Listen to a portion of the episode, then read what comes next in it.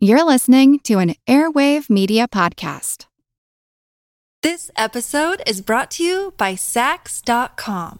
At Saks.com, it's easy to find your new vibe. Dive into the Western trend with gold cowboy boots from Staud, or go full 90s throwback with platforms from Prada. You can shop for everything on your agenda, whether it's a breezy Zimmermann dress for a garden party or a bright Chloe blazer for brunch. Find inspiration for your new vibe every day at Saks.com. When you need mealtime inspiration, it's worth shopping Kroger, where you'll find over 30,000 mouthwatering choices that excite your inner foodie. And no matter what tasty choice you make, you'll enjoy our everyday low prices, plus extra ways to save, like digital coupons worth over $600 each week. You can also save up to $1 off per gallon at the pump with fuel points. More savings and more inspiring flavors make shopping Kroger worth it every time. Kroger, fresh for everyone. Fuel restrictions apply. feel like who art Ed? Try to slice it. Who art it? Mr. Wood art Ed me. Yeah. Either way, it, it's ambiguous. It works on so many levels. I know. That's off to a great start. Welcome to Who Arted Weekly Art History for all ages. I'm your host, Kyle Wood, and today we're going to be talking about Yves Klein. And I am very excited because my guest today is a fellow art teacher and someone who I have considered to be a sort of distant mentor, even though he's been unaware of it, because I have been listening to him and reading articles for years. Uh, welcome once again, Tim Bogatz from Art Ed Radio and the Art of Education University. Well, thank you, Kyle. I am super excited to be back on the show. Uh, when you reached out and said, "Oh, let's talk about Yves Klein," I was like, "Yes, we need to." Uh, I I don't know. Uh, you and I were talking off air just a bit ago about how there's not a ton of work to talk about, but yet I still think he's made some incredible stuff and was actually pretty influential. So hopefully we can make this an interesting one. But uh, thanks for the invite once again, and like I said, I'm I'm thrilled to be back here. And I'm uh, like I said, happy to have you as always. And so now to get into it, as you said, Yves Klein had sort of a, a short but very memorable life and career. He was born April 2nd, 1928, in Nice, France. His parents were both artists. His mother, Marie, was part of the art informal movement. And I feel like this is a good time. Are you familiar with the art informal movement? Because that was one like I look I had to look it up so last week when I was doing a little bit of research for this episode, it was literally the first time I had heard of that. So uh, I'll just go ahead and say no, I'm not familiar. Yeah, so it it's one of those obviously smaller movements of art history that it's not front of mind. I recognized the term, but could not have defined it at yeah, the time tell you that I anything first read it. it. Um, but basically the art informal movement was part of that um i lump it in with like surrealism and dada that sort of Mhm. against the rational composition and those traditional formal aesthetics it was very experimental and i feel like that very perfectly foreshadows what we're going to get into throughout this story. Um, his father was also an artist. Fred Klein was a post impressionist painter, um, which I think most of us are much more familiar with. I was going to say much more traditional. Yeah. So interestingly, uh, I, I, I guess I got to say which Klein because I was going to say Klein, stu- you know, but um, Yves Klein studied a lot of things and not just art. In fact, his first passion was not the visual arts. His first passion was judo. Yes. This is like my favorite fact about him because not only did he love judo, he was really, really good at judo. I think he he got to like fourth uh level black belt, like a literal international master. Like he studied in Japan and was like I don't know if we want to say a worldwide phenomenon, but he was very well known for for his judo skill, which I I just love. Correct. He was a fourth degree black belt, studied it in Japan, and I believe he was the first European to earn that distinction of fourth degree black belt. Nice. Um, and he he wrote a book about it, taught other people judo. Like he he was all in on that as sort of his first career. Um, he had other passions for you know jazz, of course, in the early to mid 20th century. Mhm. Obviously, like every artist, loved to read literature.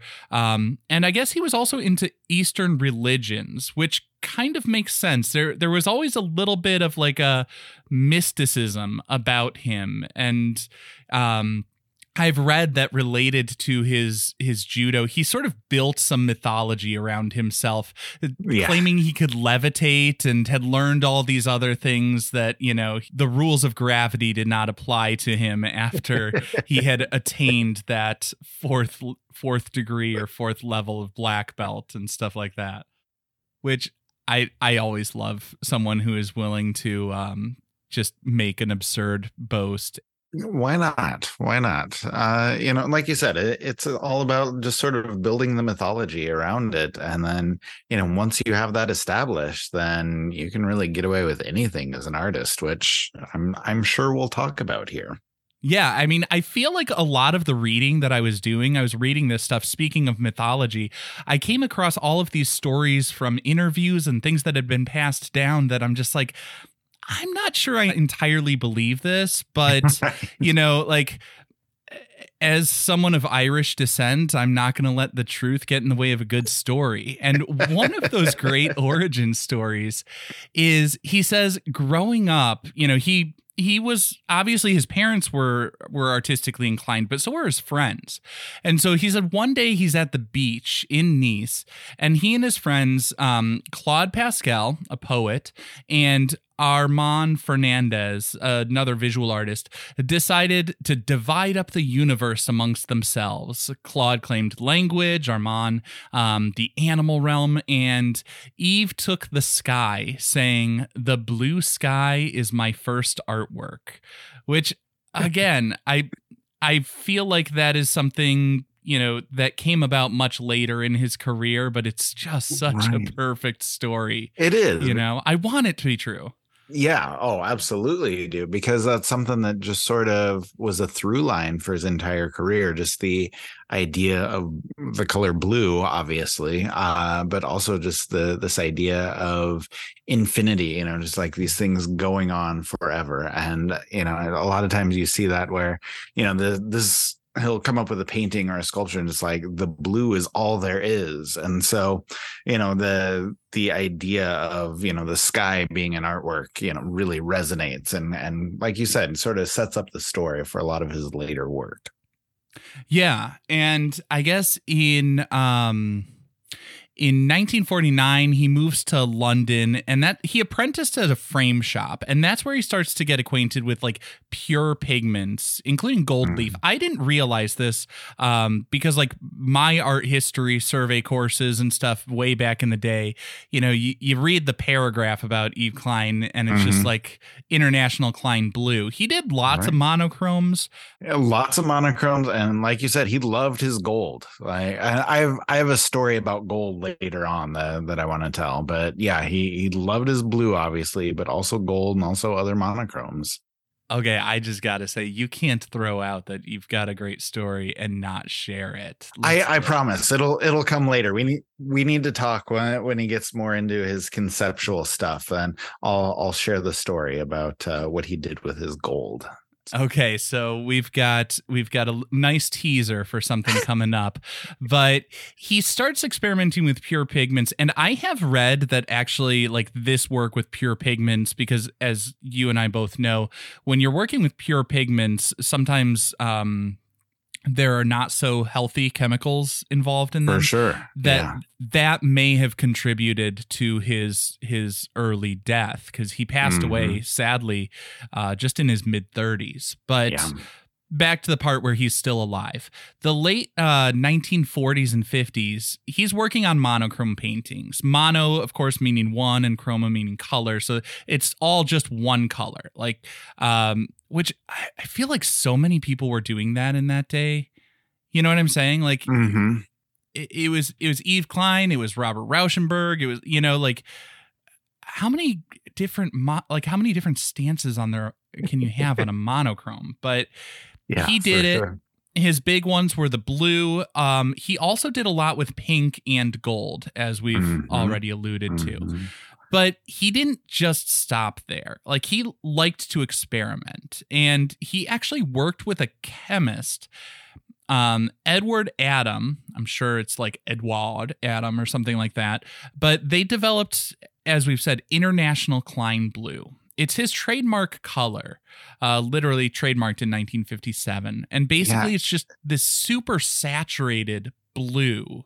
Um, Mhm. Well, can we just appreciate the brilliance of just like creating your own color and trademarking it? Like, it's incredible to me that he would think to do that. And uh, like you said, it's not just any color. It is like this. It's so rich and it's so beautiful. I don't know if you've ever seen uh, International Klein Blue in Oh, yeah. person, but it's it's just gorgeous. Like you know, it pops off the page in your art history book, but then when you see it in real life, you're like, this might be the most beautiful color I've ever seen. Like it's absolutely incredible. And yeah, I just just have a lot of respect for him to for just thinking to create his own color and then trademark it. I, I think that's brilliant. See, I'm conflicted on that because in all honesty, like I love a good blue. I've I've seen Eve's Klein blue in person Mhm. and nothing compares to the in person. It's one of those things that just the reproduction cannot capture it because literally you cannot get this blue anywhere else. right, um, right. But and and I love a good blue. I I absolutely love a good blue. I feel a little conflicted though because I feel like it's a little bit of like the Stuart Semple Anish Kapoor kind of thing. yes, Where it's like I hate the idea of a color being walled off and and blocking others from using something. I feel like Mhm. developing your own blue hats off to you even though it's let's face it it's basically ultramarine you know Right. like um but you know he he got something with these synthetic polymers to get it this ultra matte which helps with the saturation and all of that Mhm. sort of stuff Mhm. um and i respect that i just i i wish it hadn't been you know well this is my color and you can't have it you know fair, fair. um Yeah. And and the history of blue is actually uh, something that i have always found really just absolutely fascinating with the idea that you know ultramarine used to be more valuable than gold because yeah, I was gonna say it used to be like Yeah. super valuable, right?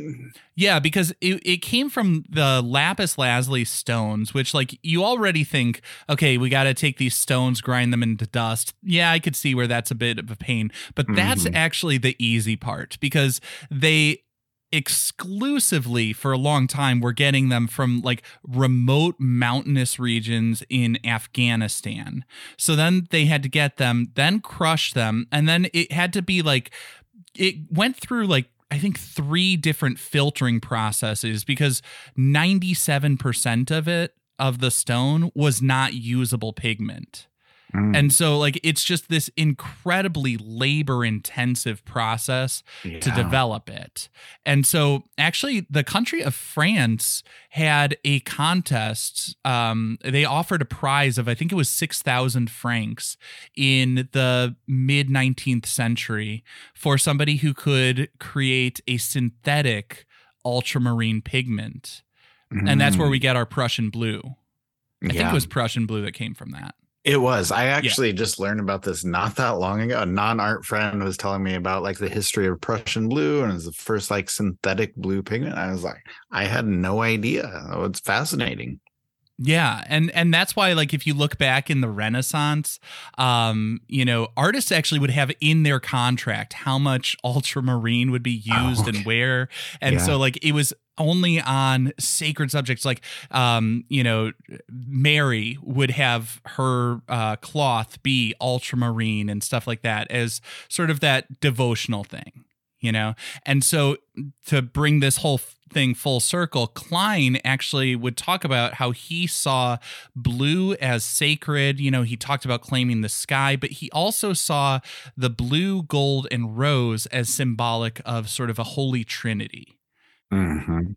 And so going on, you know, like I said, he created his own blue. He loved a good spectacle. Um, you know, there's Yes, that yes, famous did. stunt with the humans covered in paint as living brushes, uh, creating work by pressing themselves against the canvas. Well, and he turned those into live performances too. So, like a lot of you know people would consider him sort of a, a forefather of performance art and things like that. Because yeah, he would have his models in blue paint, and he would literally like drag them around the canvas to create. I think they're called anthropometries. Uh, but then yeah, he would have like an entire symphony there and just playing real weird music. There's one symphony he played during one of these performances that was a 20 minute long note, just a single note for 20 minutes, followed by 20 minutes of silence. And that was the entire performance while these people covered in paint are being dragged around on canvases to create the the paintings. And so, yeah, like you said, it was it was a spectacle. Yeah, and I feel like in some ways this is like that era where people started to look at the fine arts world and say like what is with these people? Yeah, like I'm not You know, not, like, not sure about these people. um and i think my favorite um my favorite example of this where he's really pushing boundaries was 1958 he held an exhibition called the specialization of sensibility and it was just a blank walled empty gallery and he had a line going down the block he welcomed people in like 10 at a time just to Yeah. see an empty space and okay. and then just to take it to an absurd level that shows like he was doing more than just a little prank, you know, showing them an empty space. He also served them drinks that were specifically formulated so that it, it would make their urine come out ultramarine blue. Oh no. I had not heard of that before. Yes. That's incredible. Okay, but um the the empty gallery does give me a good segue into my gold story because not only did he do this uh empty gallery as an exhibit, he later went on to sell uh invisible paintings. He would sell empty space as his artwork. and so he would uh you know line up the buyer and he would insist that they pay in gold okay and so they they would have to get you know nuggets of gold Yeah. chunks of gold i don't i don't deal with gold i don't know Yeah. how it comes but they would bring the gold uh and then he would write out like a certificate of ownership and they would meet by the Seine river uh and then they would give him the gold he would give them the uh, certificate of ownership for this non-existent painting for this invisible painting and uh, they would hand him the gold he would hand them the the check or the paper and then he would insist that they burn their certificate of ownership and then as it's being burned he would took take the gold and throw it into the river Okay? and gosh. so they exchanged everything uh, but then 30 seconds later there's no proof that they've ever owned this invisible painting and it just uh, fascinating to me that a people would go for that and b that uh, yeah he just decided to to throw gold into the river because he didn't really want it i guess Wow. Now, on on a related note, just a fun fact that reminded me: Are you aware that there is a museum of non-visible art?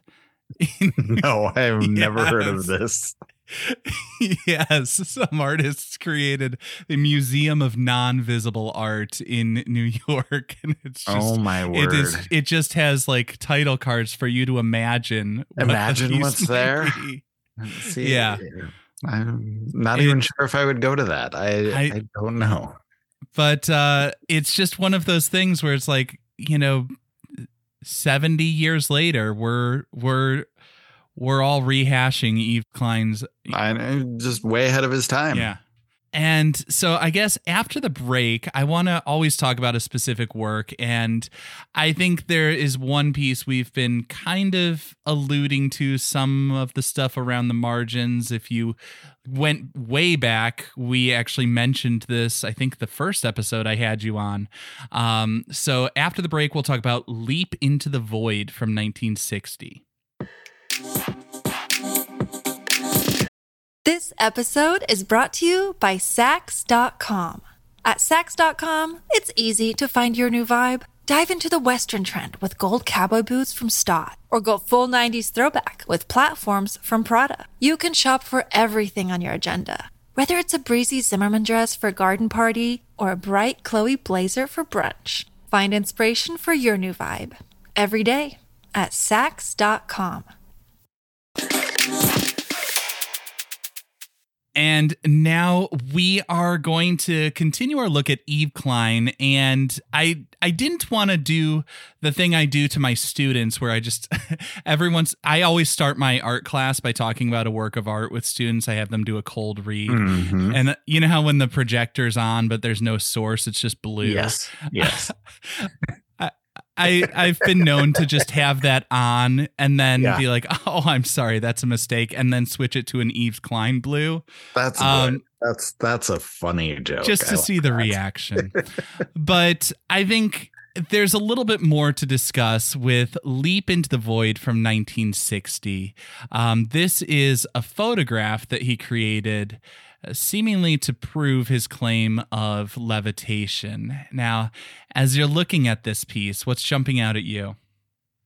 Uh well, I mean, the fact that he's literally flying. It is it is a photograph of him flying. And I don't know, my my favorite thing to do with it, and I guess we should describe all of it for what's uh for people who uh, are not familiar. Uh it's a street scene. Uh there are buildings on the left side, the right side uh has trees, foliage, street, uh person riding their bike down the street. And on the left, uh, there is, I believe, an apartment building, and Yves Klein is up on the second floor of the apartment building, literally leaping out of the window. Uh, his feet are just off the uh, the balcony. Uh, he's a good twenty feet up in the air, and his entire body is almost parallel with the the street below him. He literally looks like he's flying out the window of the building. And so uh yeah my my first uh reaction to this my first response to this is always how? Like how did he do this? And you know that's that's always the question that uh, i ask my students when i'm showing this as well like how do you think he did this And um, you know, just before we go any further, now that I've made you do the work of describing what the piece looks like, I will also point out if you're listening on Amazon, Spotify, or anywhere else that supports episode specific cover art, I will put this image in the cover art for this episode. But yeah, that that's also the question that I ask my students. I like to introduce um, photography, showing some different examples, trick photography, stuff like that. Mhm. You know, this standard forced perspective and all of that. Um, with a lot of my students, one of the first things they say is green screen.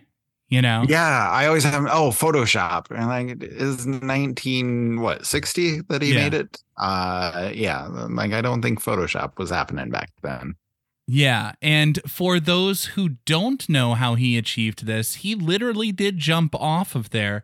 The thing that's not visible in the famous image is he had friends gathered around um, with. Um, I don't. It's it's that like ring. It's not quite a net. It's like a it tarp you or know, a yeah. trampoline almost, just basically a giant piece of cloth that's going to catch him. Yeah, it's it's the kind of thing you would see in like those old cartoons that I never imagined they actually had in Right. the real world. But yeah, they were gathered around to catch him. And so what he did was he set up the camera essentially on a tripod to get a fixed um a fixed position. And so he took one shot of the street with nothing there Yeah, just an empty street. Yeah, with with the person riding the bike off to the right side. Uh, and then a second photo of him leaping. He literally did leap out of the window. Uh, they caught him, but then he used, you know, some some darkroom magic, some photography tricks to combine uh, the leaping on the top half of the photo and the still shot of the empty street on the bottom half to make it look as though he's leaping into the void, into the the empty street. Yeah, and for those who don't know, the magic was essentially an exacto. He's just like a composite of the two two shots put together. Um and it it worked nicely. Now this image I've seen reproduced in lots of books and stuff like that. I did not at first realize that he put this on the cover of his own newspaper. Um, he printed up his own fake newspaper for just a single day, November 27th, 1960. That's, And- that's such an Yves Klein thing to do. You know, let me, let me just really print my own is. newspaper for a day. It really is. And, you know, he puts up this headline that declares the painter of space leaps into the void. And he claims he win he won the space race and, you know, makes all sorts of winking comments. um but I think what's really telling is as he talked about stuff, I I always find it frustrating because I never know like what he is saying earnestly and what he is saying sort of tongue in cheek, you know? Yeah, yeah. Because he talks about leaping into the void and that he is doing all this stuff and you know obviously there's a certain amount that's absurd there, but he also talked about how as an artist, he's not simply painting or representing the void. He's out there. He's becoming a Mhm. part of it. Mhm. You know? Well, and he talked about how he never wanted to use lines in his artwork because lines are constraining. You know, he didn't want the color or the space or anything to be hemmed in. He wanted to just think about things being able to go on forever. And so yeah, there there's this weird mix there of yeah, like earnestness and also just some weird boastful stuff that that's kind of out there and it really is it's tough to tell the difference sometimes Yeah, because he would he would say stuff that's really sort of thought provoking about Mhm. trying to not represent but be out in there and like you said his talk about lines being constraining and then he would make these absurd comments about how he hated birds because they put holes in his most beautiful artwork the sky and it's just like you know I, I gotta call for a timeout like are are you okay dude but in this work i do grudgingly have to say there's something kind of beautiful about this. There's a commitment to the bit and a willingness to push it further than like anyone else was willing to go at that time. yeah absolutely and i i think that you know that's some of the the power behind his work because he is willing to for lack of better term to dive in uh where where people you know would not generally go. He's doing things that no one else is doing. He's pushing them beyond uh you know where where most artists you know would would generally go. And so he really is pushing the limits on what can be done with performance art with painting with how we talk about art even and like you said i i think he deserves a lot of props for for all of that Yeah, and the thing I keep coming back to as I'm looking at this, I've been thinking a lot about what we're appreciating in art. Um, you know, at, uh, on a recent episode, I had um, the author of a new book, uh, The Mona Lisa Vanishes, and we were talking about how, you know, what we see in the artwork can make it good, but it's the Mhm. story that makes it great, that Yes. elevates it and gets it that that sort of res- resonance. And as I'm looking at this, I'm wondering, do I like this photograph because of what's in the photograph? Or is this because it to me feels symbolic of everything that Yves Klein represented in his boundary pushing artwork and the Mhm. stories about him and the personality behind him. Um, and I, Yeah, and I gotta so- say, I think I'm, I think I'm. It's more to me. This is just like a symbol of everything that you know calls to mind everything I know about him. Yeah, it's kind of the culmination of a lot of what he's been doing. And I don't for me, I I personally I like the artwork, but one thing that, you know, I've noticed over the past, I don't know, decade decade plus in the classroom is that you know when i first saw this photograph i was like oh my god how did he do this this is incredible uh and now when kids see this they you know there's just so many photo editing tools and so many ways to create stuff. It doesn't necessarily have that resonance with them. And they're, they're just saying, oh not a big deal. He he could you know fake this. He could do whatever. And so uh i think for me personally you know it's, it's about the photograph. I think it's very intriguing. It captures your attention. It makes you ask how and I love that. But now, when when people are seeing it for the first time, I don't know that it brings up those questions uh, as much anymore. And so, maybe for for people now, it might be like you said, more representative of the entirety of his work, and and the stories behind it is are kind of where we focus our attention now, and where where we spend our time now as we we talk about this piece. Yeah, I I think you're probably right in that as always. But uh I guess to wrap this one up, where do you think this one belongs? Is this one for the Louvre? Is this one for the lab? Is this one for the loo? Oh, 100% for the Louvre for me. Uh not only is he French, so it belongs there. uh like you said, I I think he was a very important artist. I think he was influential in a lot of ways. Uh you know, whether that be just simple beauty and creating color and finding effective ways to use that beautiful color or just conceptual stuff that was pushing the boundaries further than a lot of artists were willing to go. Uh, if we can you know wrap up that career into a single artwork uh, i think it was such an influential career that you know if this artwork shows that it, it belongs in the louvre. Yeah, I would I would pretty much agree with that. Although I, you know, always try to find a way to disagree with people. i was gonna say every every time i come on you can never let me have my piece you always need to disagree with me I, I I think it's it's not even like a disagreement. It's more of a yes and because I, I do Yeah, also yeah. feel like you know with his background developing his own pigments and everything, it feels like there has to be a lab component there too. And oh I feel like absolutely the intensity uh, with which he he applied himself to everything you know there's there's something to be learned from that even though if i'm being 100% honest when i look at his individual works i feel like i don't really like a lot of them i like his blue it's a beautiful Mhm. blue Mhm. um, but I also really love the idea of an artist creating their own blue. And I love the fact that, like,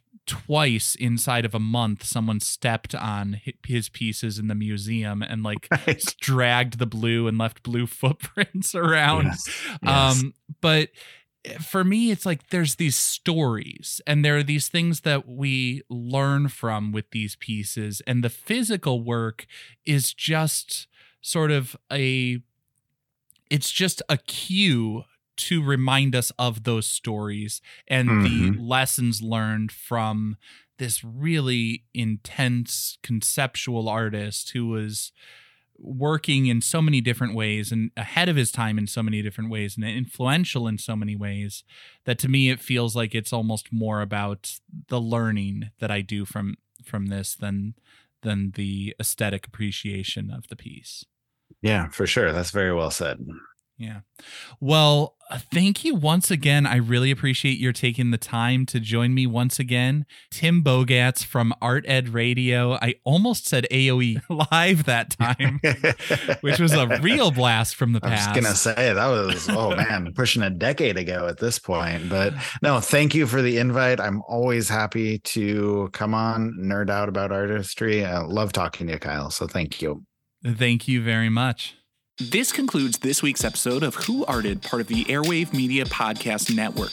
If you found this tolerable, please leave a rating or review on your favorite podcast app. You can find images of the work being discussed this week and every week on social media at Who Arted Podcast on Twitter, Instagram, and TikTok, and of course on the website whoartedpodcast.com.